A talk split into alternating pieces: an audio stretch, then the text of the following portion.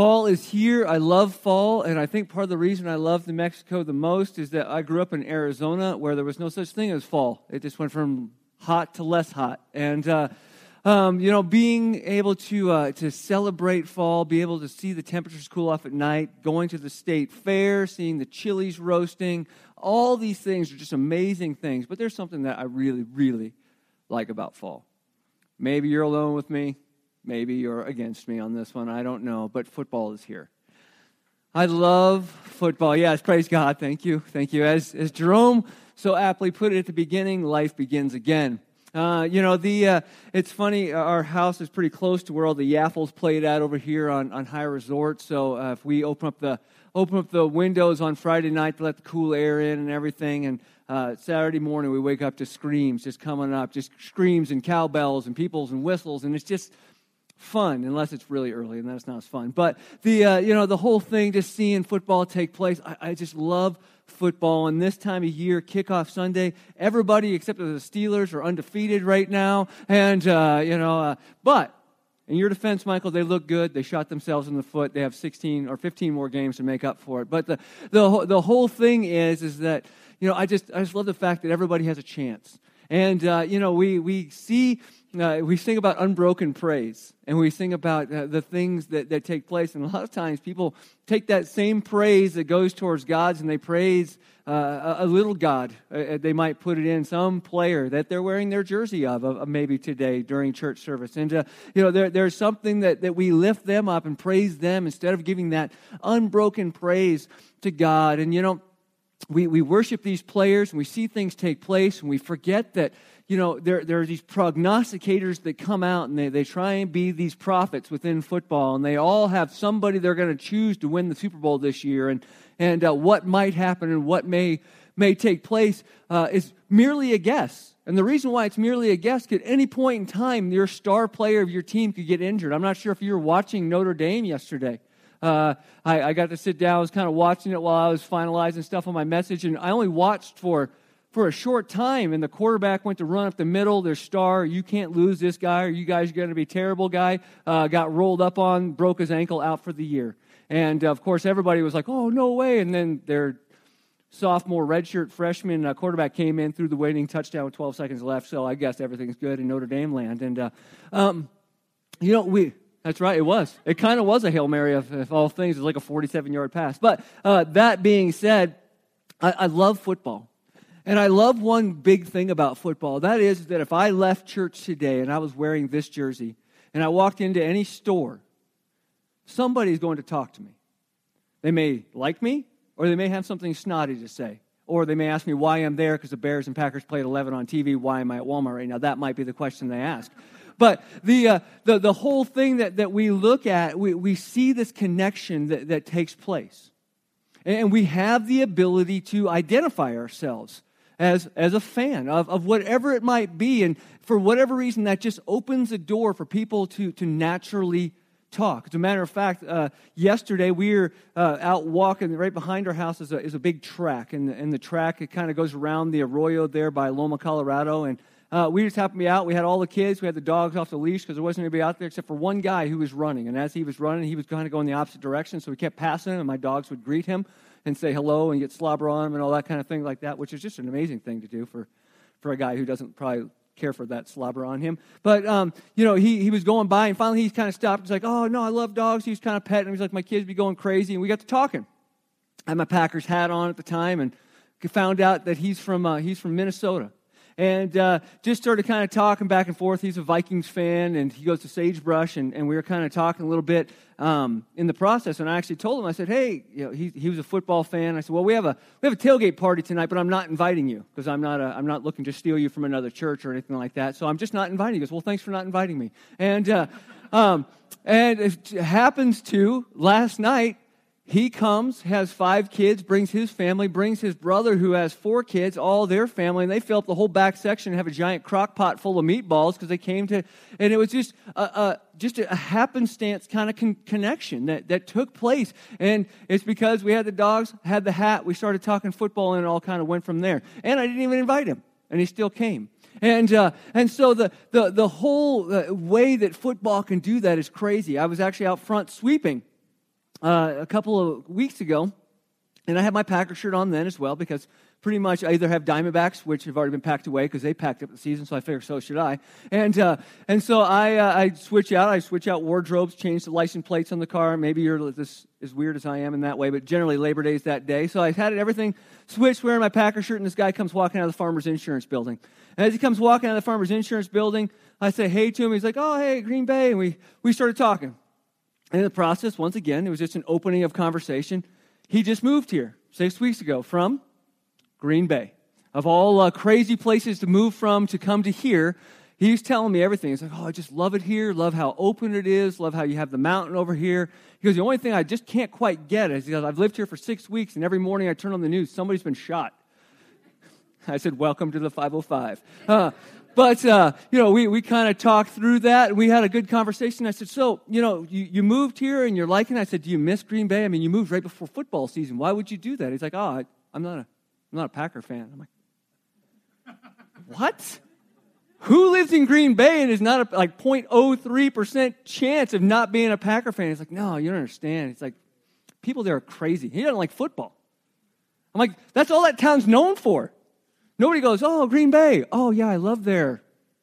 That's it. It's football. That's it. Yeah, they don't even make good cheese there. Cheese is south of there. You know, that's just too cold for cheese. It gets all yeah, whatever. But the uh, the the thing is that I started talking to him, and he's like, "Yeah, I just, you know, I just can't wrap my head around football because people are crazy, and Packers fans are worse." And I went, "Explain." He goes, "Well, I worked with the the Green Bay Police Department." He said, "It's amazing."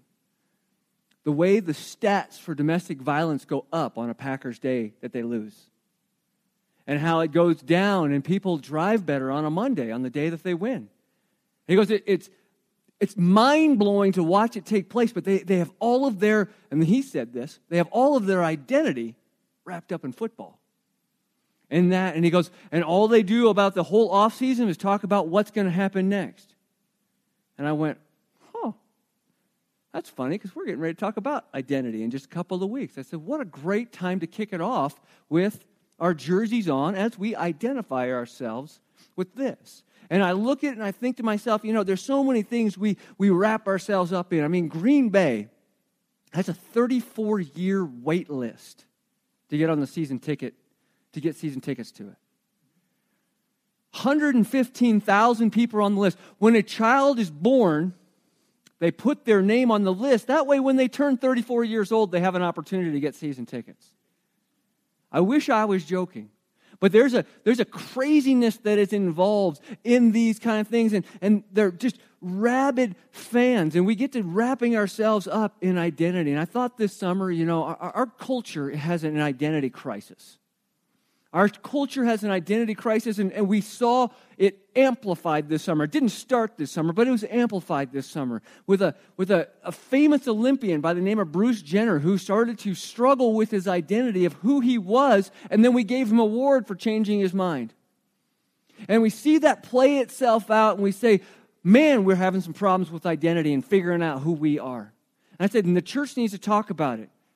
We need to talk about it. We need to look at what identity is. And I wanted to just cram everything into this morning, but what we're going to do is we're going to expand it out over thanks, until Thanksgiving because if I crammed it all in this morning, I would miss the game this afternoon. And uh, the, that, that's not a good thing. And uh, the, the, the whole idea of identity and who we are and who defines us is a crazy thing. And you'll see on your, um, on your chair right there, you have a little postcard.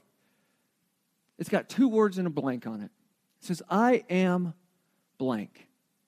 I am blank. I want you under the uh, inside chairs and a couple on the outside there, there's a Sharpie.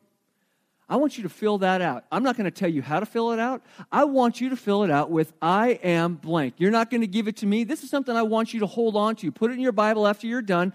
I want you to hold on to it until we're done at Thanksgiving. And see if what you wrote today changes in your view of who you are changes by the time we get to Thanksgiving.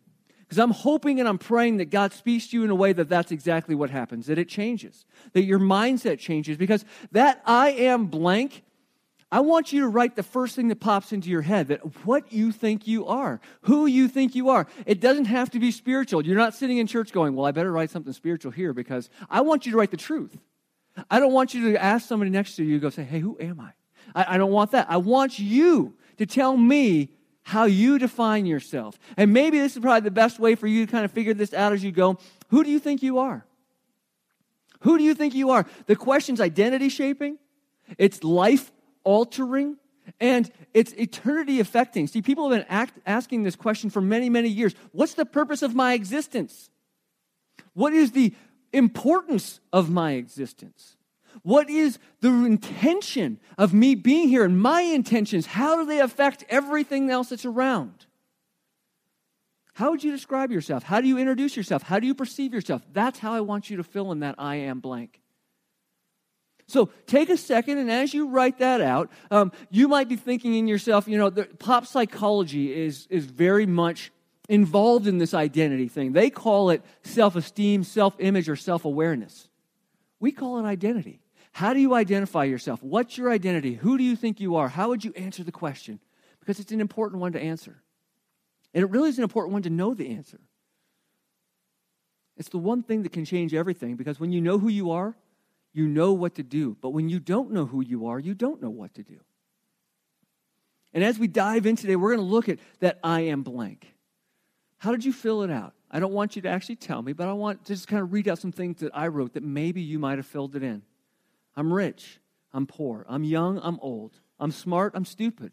I'm loved. I'm hated. I'm single. I'm married. I'm divorced. I'm desirable. I'm undesirable. I'm successful. I'm a failure. I have hope. I'm hopeless. Maybe one of those things which you used. Who are you? Who do you say that you are? How do you see yourself? How does your identity affect the rest of your future and your eternity? We're going to spend, like I said, until Thanksgiving answering that question. And it's a question that we, we ask ourselves, sometimes very consciously, sometimes less consciously.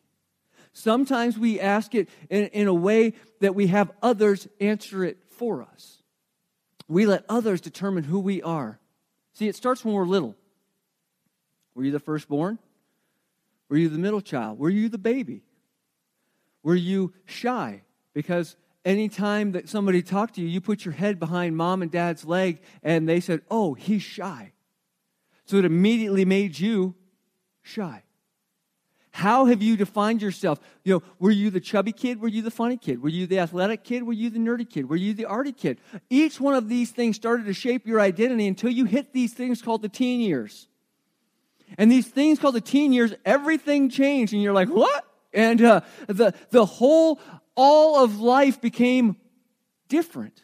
And a whole new group is identifying who you are. And you get to junior high, and for some it's a little bit later than that, but you get to junior high and you say, hey, I need to start washing my hair. I need to, I need to start smelling better. I need to choose my clothes properly as I go out because I need to have something. I remember just wanting to have uh, an upside down triangle on the back of my jeans that said, guess and it were cool acid wash jeans that now you can find at Savers for a whole lot less than I probably paid for them. But you would wear those jeans over and over and over again because that's what defined you. That was who you were. What other names did you get? What nicknames did you get? Were they good nicknames? Were they bad nicknames? I'm going to share a story that I didn't share last night because people had to eat afterwards. You guys have already eaten, so it's okay. But um, when I was in uh, sixth grade, sixth grade, my last name is Sellers. I was in sixth grade and we had started doing the transition between classes. It used to be where you all sat in the same class and they started getting us ready for junior high where we're going to transition between classes. And in a transition between class, I stepped in a pile of dog stuff. And I didn't realize it. And I'd walked all the way, dragging my foot through the classroom. For any teachers, this is back when there was carpeting in portable buildings. And uh, so there was there wasn't anything left on my shoe, but it all went to my desk. And that, it, it left a little aroma in the room, we shall say. And in the process of leaving that aroma in the room, guess what nickname I ended up having for the rest of my life? Smellers. That's right. Hey, Smellers. And that stuck. That stuck all the way. And of course, in a junior high kid's mind, that is devastating and you think, oh, if I just could have some Guess jeans, that'd be so much better. And uh, that's just, our, we have these identities that get thrown on us and we hold to it. And like I said, that's when we're little, we're teens. And then you finally get through those, those teen years and, and you you hit college. And when you hit college, you have this opportunity to completely reinvent yourself. You move away from mom, you move away from dad, all your friends, all your family. And while you're away, you say, I finally get to be me and nobody knows who I used to be. And I'm going to make myself all new. I'm going to have a fresh start. And I get to decide how I'm going to present myself, what I will do or what I won't do, and how I can act. And I'm going to do whatever I choose because this is now my time to identify myself. And that's college. And you get through college, hopefully, and you graduate. And when you graduate, you have a whole new identity crisis that smacks you in the face. Because now what? Especially now Jobs aren't on the forefront. You have lots of people with lots of degrees working at Starbucks. And, and the, the, the thing is, is we see that take place and you say, I'm, I got to be an adult and I have to pay for those college loans and I have to start paying my bills and I have to do, what, how are we going to do this? What am I supposed to do? How, is it all going to happen? Am I going to stay single for the rest of my life? Am I going to be in a relationship? All these questions start flowing, and, and you start having all this, and you finally get that career. And guess what? A whole new identity shift happens. Because how many people identify themselves by their career? How many people, when they write, I am blank, they write a whatever I do? How do we do it? And when that happens, we start to identify ourselves. So, what we do is we work really, really hard in that career so we can excel in that career, so we can be at the top of the field in that career. And it becomes our identity. And in the process of that, maybe you meet somebody, that special somebody. And you meet that special somebody and you think, this is it. This is the final piece of that puzzle that I need to complete my identity. You complete me you know that whole that whole thing. And, and we we look for that and we realize that person who completes us thinks we're supposed to complete them and their identity, and we want them to complete us and our identity. And also, we have these two people with two different identities that are trying to be one, but yet they are selfish and they are bumping heads. And there's a little bit of this thing called misery. It's what we call marriage. And, and the, it, it all comes together, and there's constantly a conflict about who's going to complete whose identity. When you finally start to get that figured out, you have a kid. And when that kid comes along, everything changes. Every plan that you had is now on the back burner, if not off the stove completely. Everything that happens as you see it all play, they're going to change the way that you eat. They're going to change the place where, where you eat. They're going to change when you sleep or if you sleep. They're going to change all of these things in our lives, and we see it all play out. That even your vacations are now planned around them.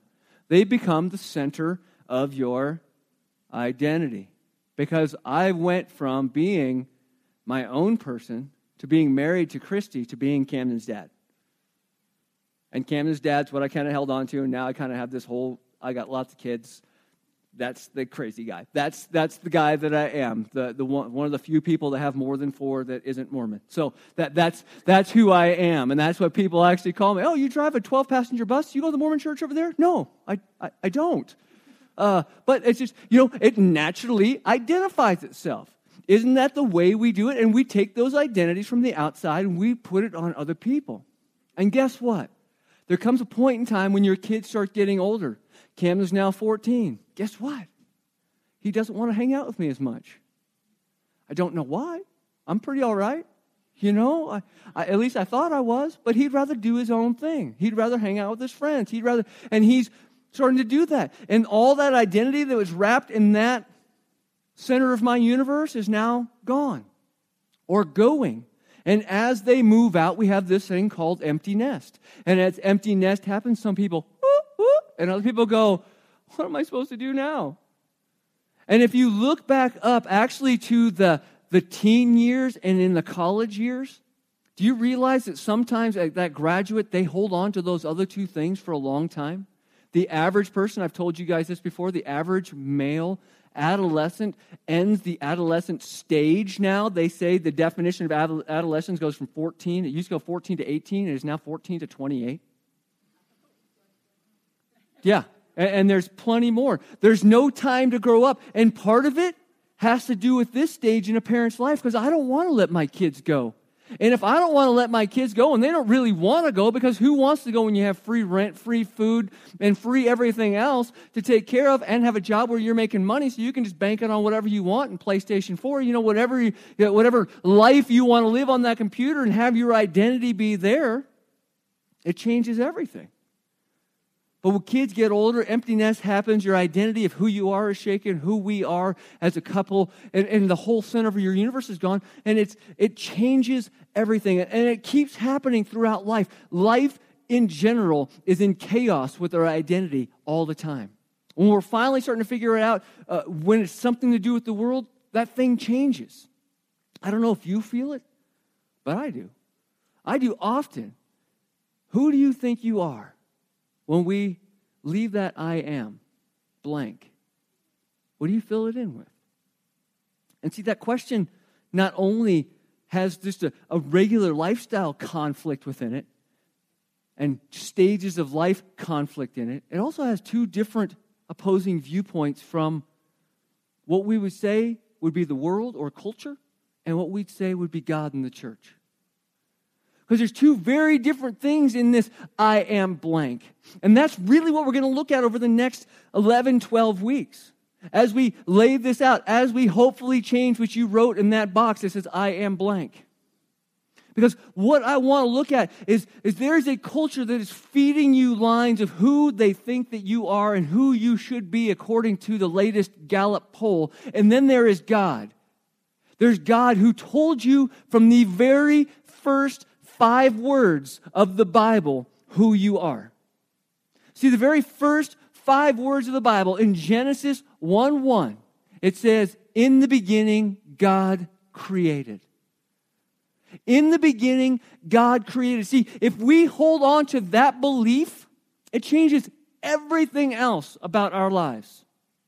If we hold on to the fact that God created, it changes our viewpoint on everything. But if it's the flip side, if we believe that God did not create, it changes it all. As a matter of fact, what I want you to do is if you have your Bibles with you, we're only going to look at three verses here today. Three verses and let it grow from there because what I want to do over the next 12 weeks is I want to fill in that I am blank with what the Bible says you are. And today is I am created. And not just I am created, but I am created by God. I am created by God. Check out Genesis chapter 1, starting in verse 26, just a little bit after God has created all these things. And we have to understand Genesis means beginnings, found the beginning of the Bible. So if you're new to the Bible, open up there at the front, Genesis 1 1, probably one of the easiest verses to find for you. So go ahead and open up there, and then just go down to verse 26. And in verse 26, it talks about the beginnings. And we find that this is the beginning of everything except for God, including the beginning of your identity. It says this in Genesis 1, verse 26. Then God said, Let us.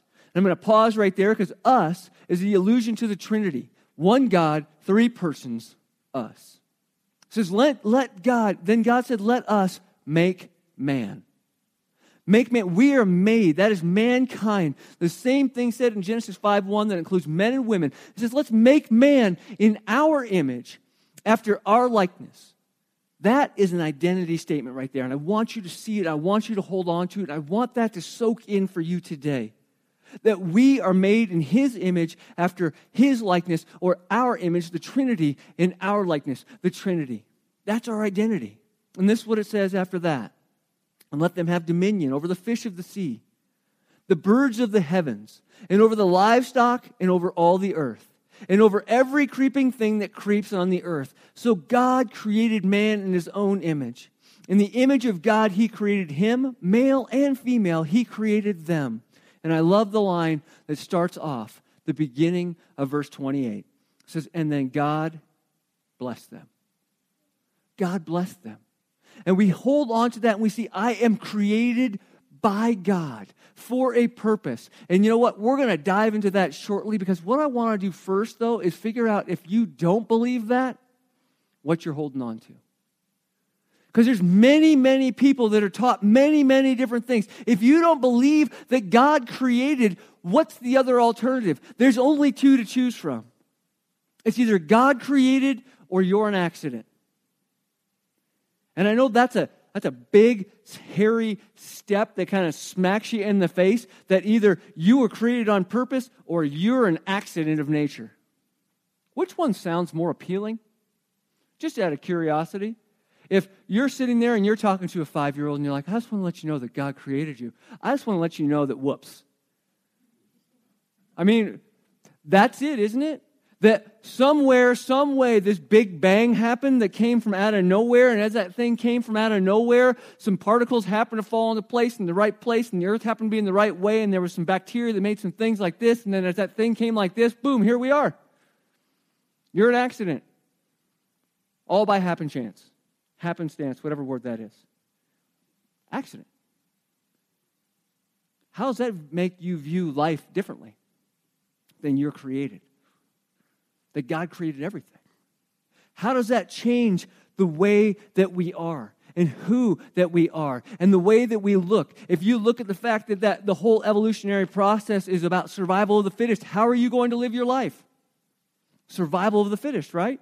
You're going to be the one that pushes everybody else down because you have to be the one on top. You have to be the one with the best clothes. You have to be the one with the best car. You have to be the one with the biggest house. You have to be. These are the things that identify me. Instead of the fact I can let God identify by saying, I am His and He is mine. We'll talk about that more shortly. It changes the way we view the world, it changes the way we value the world, it changes the way we value our life, it changes the way we value other lives. I truly believe that abortion is a, a headstrong because of the evolutionary thought that we're an accident. It's the beginning of it. It's the, the, the venture away from God that God created from the very beginning. And it all starts right here. The I am starts right here. I am an accident or I am created. What do we believe? Because if you believe that you're an accident and you believe that survival of the fittest takes place, the who am I is a whole lot different than who God thinks I am. Because as we let culture feed us, we're going to take the things that God created and make them our gods. We are going to replace gods with other things. And in the church world, we call those idols. We call those idols. We take a good thing and we make it a God thing, which is a bad thing. And that's something we, I think we need to hold on to because idolatry is all about that. Taking a good thing and making it a God thing, putting the weight of who God is on that thing, and that's a bad thing. And some of us might say, well, you know, idols. Idols are, that's, that's like going into a pagan temple and having like a giant statue. That's, a, that's an idol. Not quite. Or not alone. As a matter of fact, if you break down the word idols, I think we can see some things that tell us what our idols are. And maybe, just maybe, you fall into one of these categories. If you don't, praise God for you, because I do. All right? I have just as many things as we look at this. I, items. I stands for items. What this means is that consumerism is now religion and stores are now the pagan temples. People are currently walking through a store or maybe a mall and they're looking to figure out what their identity is and how they can find it in that stuff.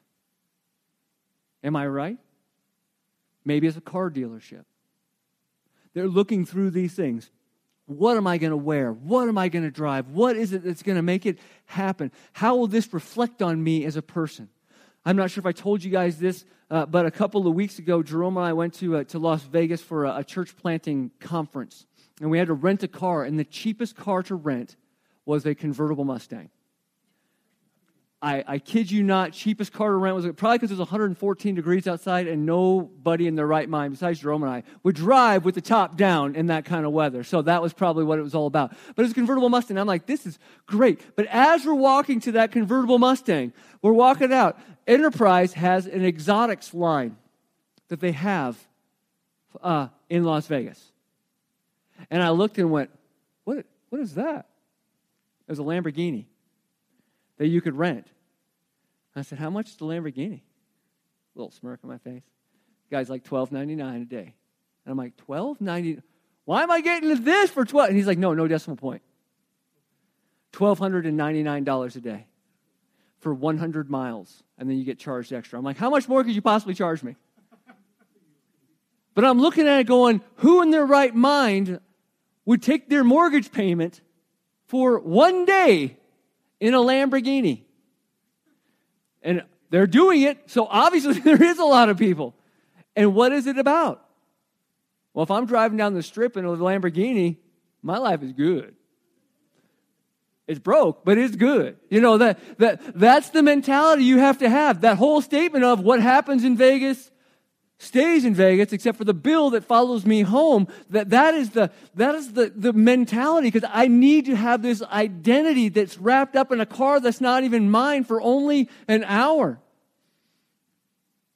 Or whatever it might be. And the funny thing is, we were going down and we were driving, and there was this guy that was driving a convertible Rolls Royce. And uh, he pulled up next to us, and of course, we had the top down. He had the top down. So we weren't the only morons in 112 with the top down. And I just went, hey, nice car, because it was really nice. And he said, same for you. And I'm like, why is it rental? But, uh, you know, uh, ooh, yeah, yeah, maybe if he found one, that's impressive. But uh, he had rings all over, so I'm not sure. Uh, who, who knows who he was? He might have been somebody really important, and I don't pay any attention to it all. But, you know, there's so often we let, we let that determine who we are, our items. The D is duties. What we do determines who we are. And we let those duties and our, our, our, responsibilities, and it starts when we're young, and the things that we do and the things that we succeed at, and the things that we fail at, we let those duties and the places that we are in our work job, or maybe it's just our job, we let our job define us. And those idols, once again, are a good thing that becomes a God thing that makes them a bad thing. Because really it's not it's not a bad thing to have a title. It's not a bad thing to have a duty. God has gifted us in each in a different way to do different things and have amazing things. I was watching this week on the on the nfl channel that some guy got some ridiculous well lots of guys got ridiculous amounts of money this week. And i'm like i don't even know your name. And i pay attention to football. How did you get 54 million dollars guaranteed? And this guy said I, i've been working hard. I get what's due to me. And i went what you're going to play in the NFL for three years. You're going to blow all that money by the end. And what's due to you? What are you talking about? Well, my duties define me. And we let that play itself out. And as we let our duties define us, even in a good way, we can say, well, my duties are this. Now I've worked to this place where I'm really good. And we get smug about it and we get arrogant about it. Instead of saying, to God be the glory, it's to me be the glory. That's a bad place to be at. That's a bad place for any one of us. Because here's the truth who you are does not determine. Or, I'm sorry, the other way around. What you do does not determine who you are. It's the other way. Who you are determines what you will do. See, the world teaches us differently. The world teaches us in a way that says we are because we do. But let me tell you this we are because of what Jesus did. You want to be new? You want to reinvent yourself, come to Jesus. Meet him personally. Be born again. Become a new you, and let that determine what you do, not the other way around. Idols, I, items. D, duties. O, others. And this is the one where it kind of kicks you in the shorts a little bit because it, it hurts. This is the one I think we struggle with the most. We live in a culture that is all about what others think. I want to be praised by others. I want to be blessed by others. I want people to, to like me. I want people to agree with me. I want people to be on my side.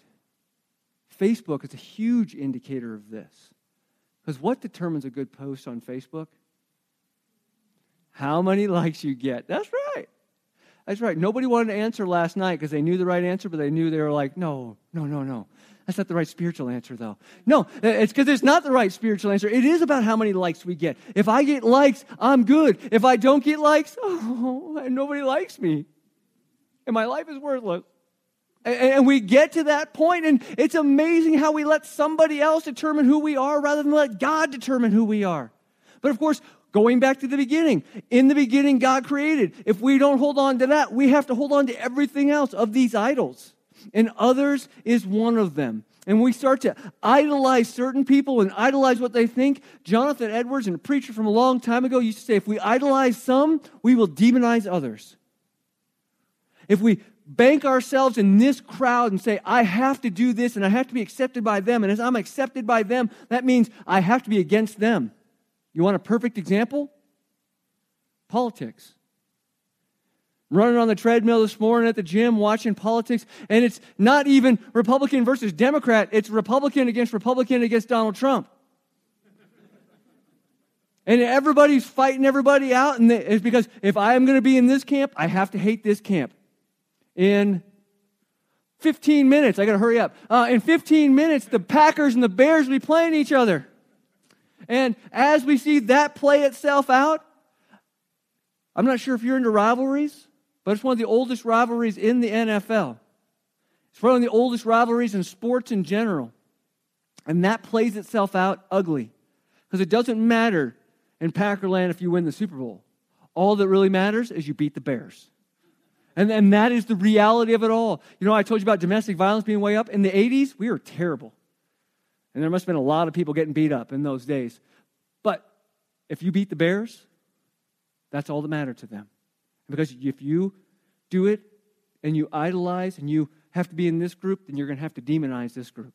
And that's true in our lives, whether it be in sports, whether it be in politics, or just in general. L, longings. We long for things to be better. We long for things to be better. And we put our hope in the things that might come along. If I just get this job, if I just get this car, if I just get this promotion, if I just have this child, if I just, if I just, if I just. And we long for those things. We put all our hope in those things. And guess what? When those things actually come true, guess what happens? We're disappointed and we long for something else. Exactly. Longings. The last one is sufferings. We can have our worst day be our defining day.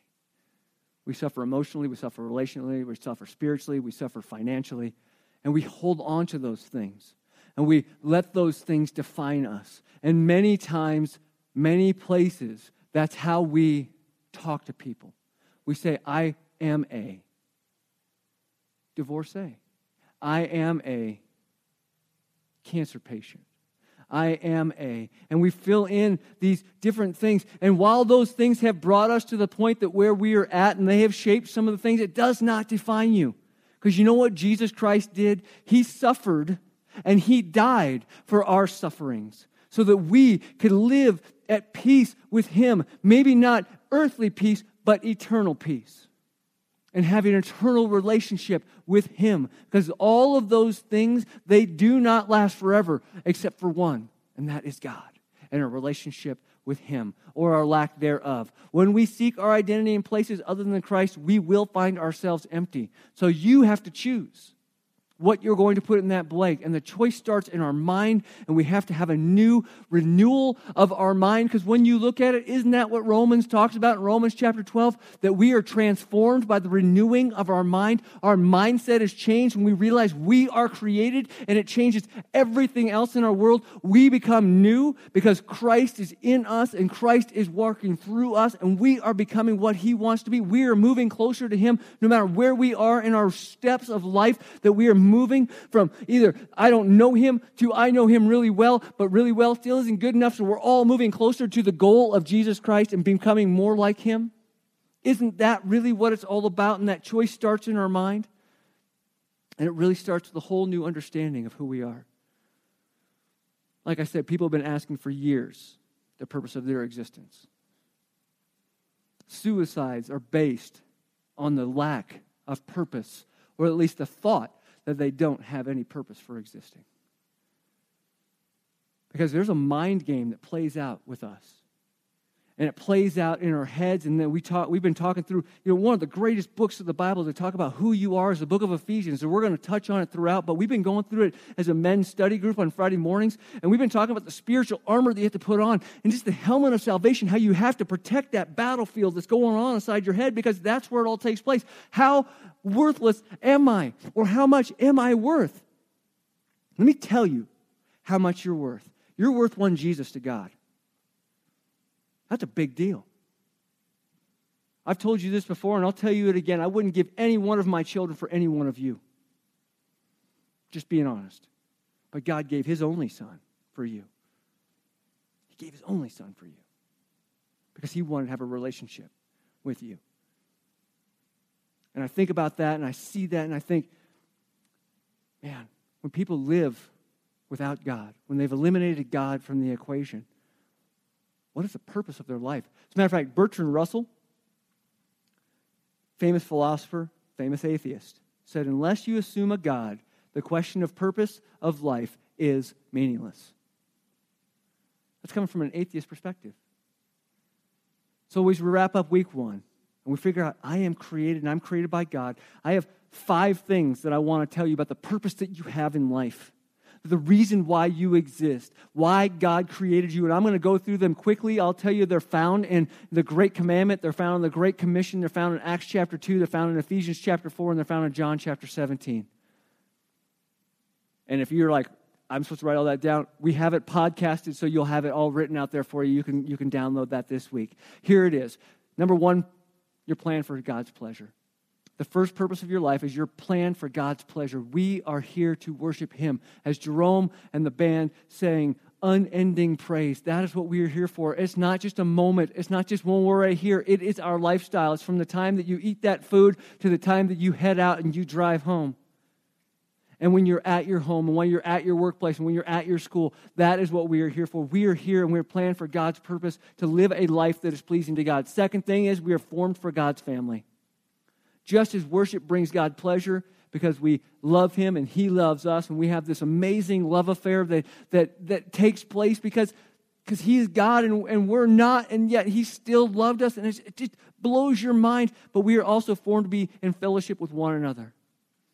Other believers bringing God pleasure because we're formed in His family. Just like when you want your kids to get together and hang out and, and get along, uh, th- those are beautiful things. And, and that's what God wants too. He wants us formed, and He wants us formed right here, but not just right here. He wants us involved in connection groups. That's why it's so important for you to get involved in one of these. And there's so many different ones there. Please grab one. Please take a look. Figure out where you can get plugged in at because while it's great that we have 50, 60, 70, 80 people that are sitting in here and in the room next door, we're not connecting on a level that is a group of 12 sitting in a house for two hours and just discussing life.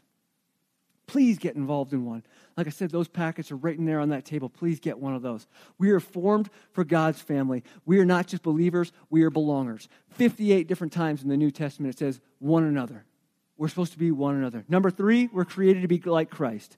We're created to be like Christ. Like I said, we are moving from here to this ultimate goal. We are disciples. We are following along with Him. We are changing as we go. We're not perfect the second, except in God's eyes. We, we have the blood of Christ on us, but our, our bodies, our earthly bodies aren't perfect. We're moving towards Him. We're making mistakes, but we're moving towards Him. And we have this in us. We're created to be like Christ. Fourth is we're shaped for service.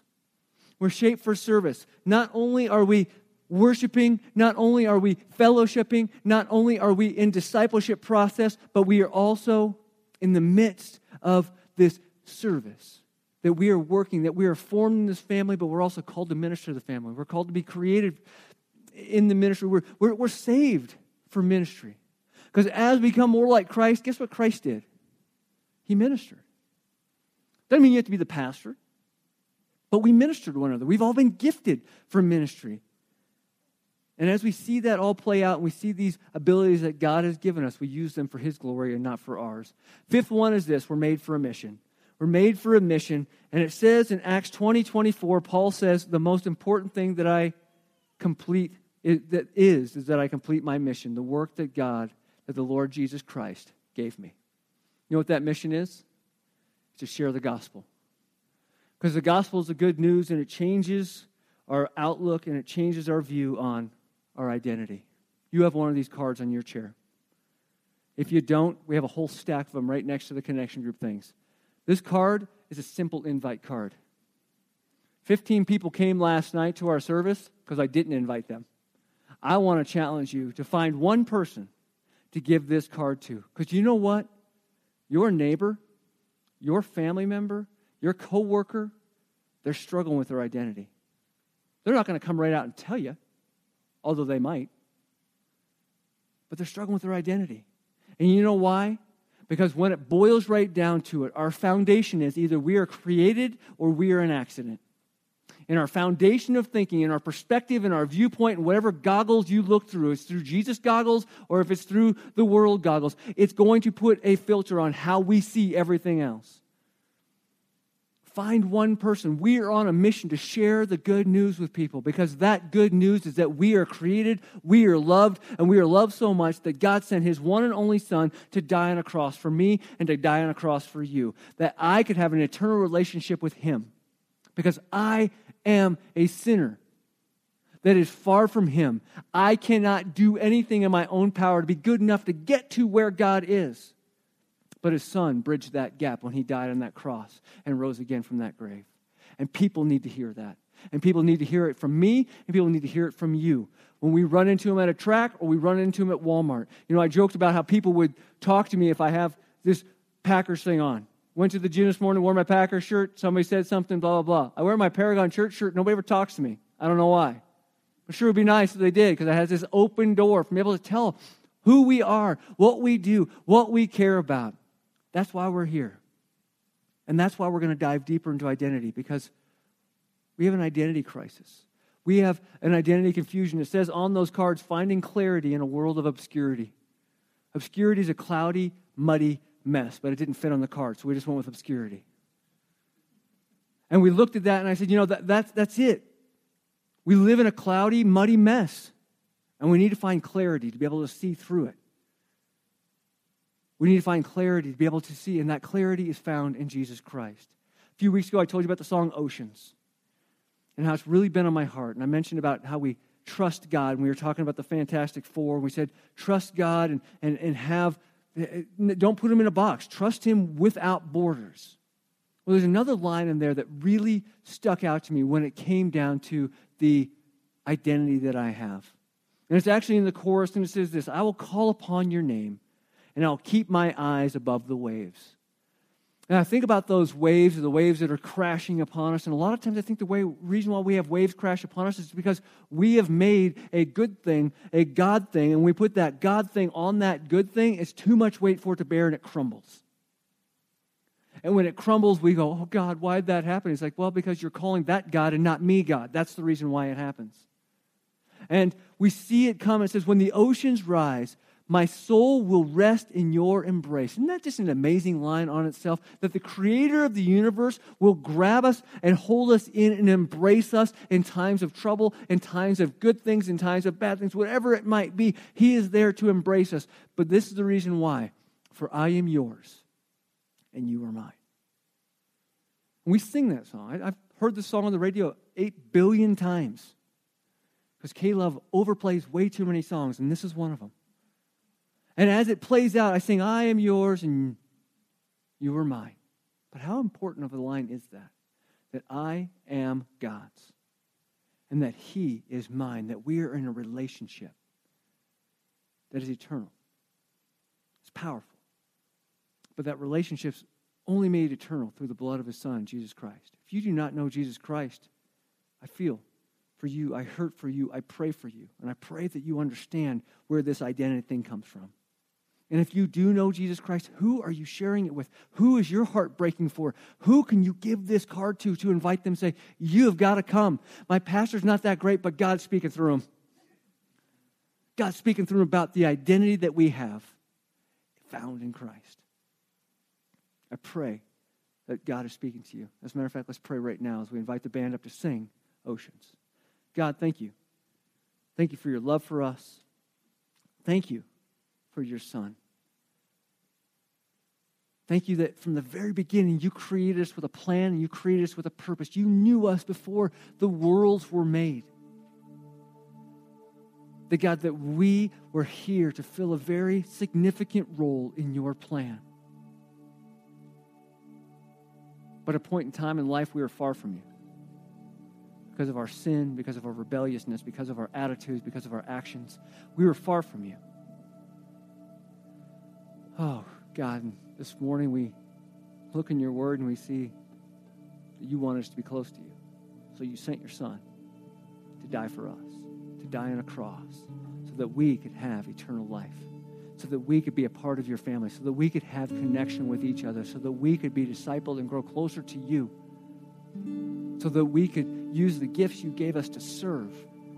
That, that God, that you would put us on a mission to reach a world that is in desperate need of an identity, a solid, firm identity that isn't going to crumble under the pressures of having your weight upon it.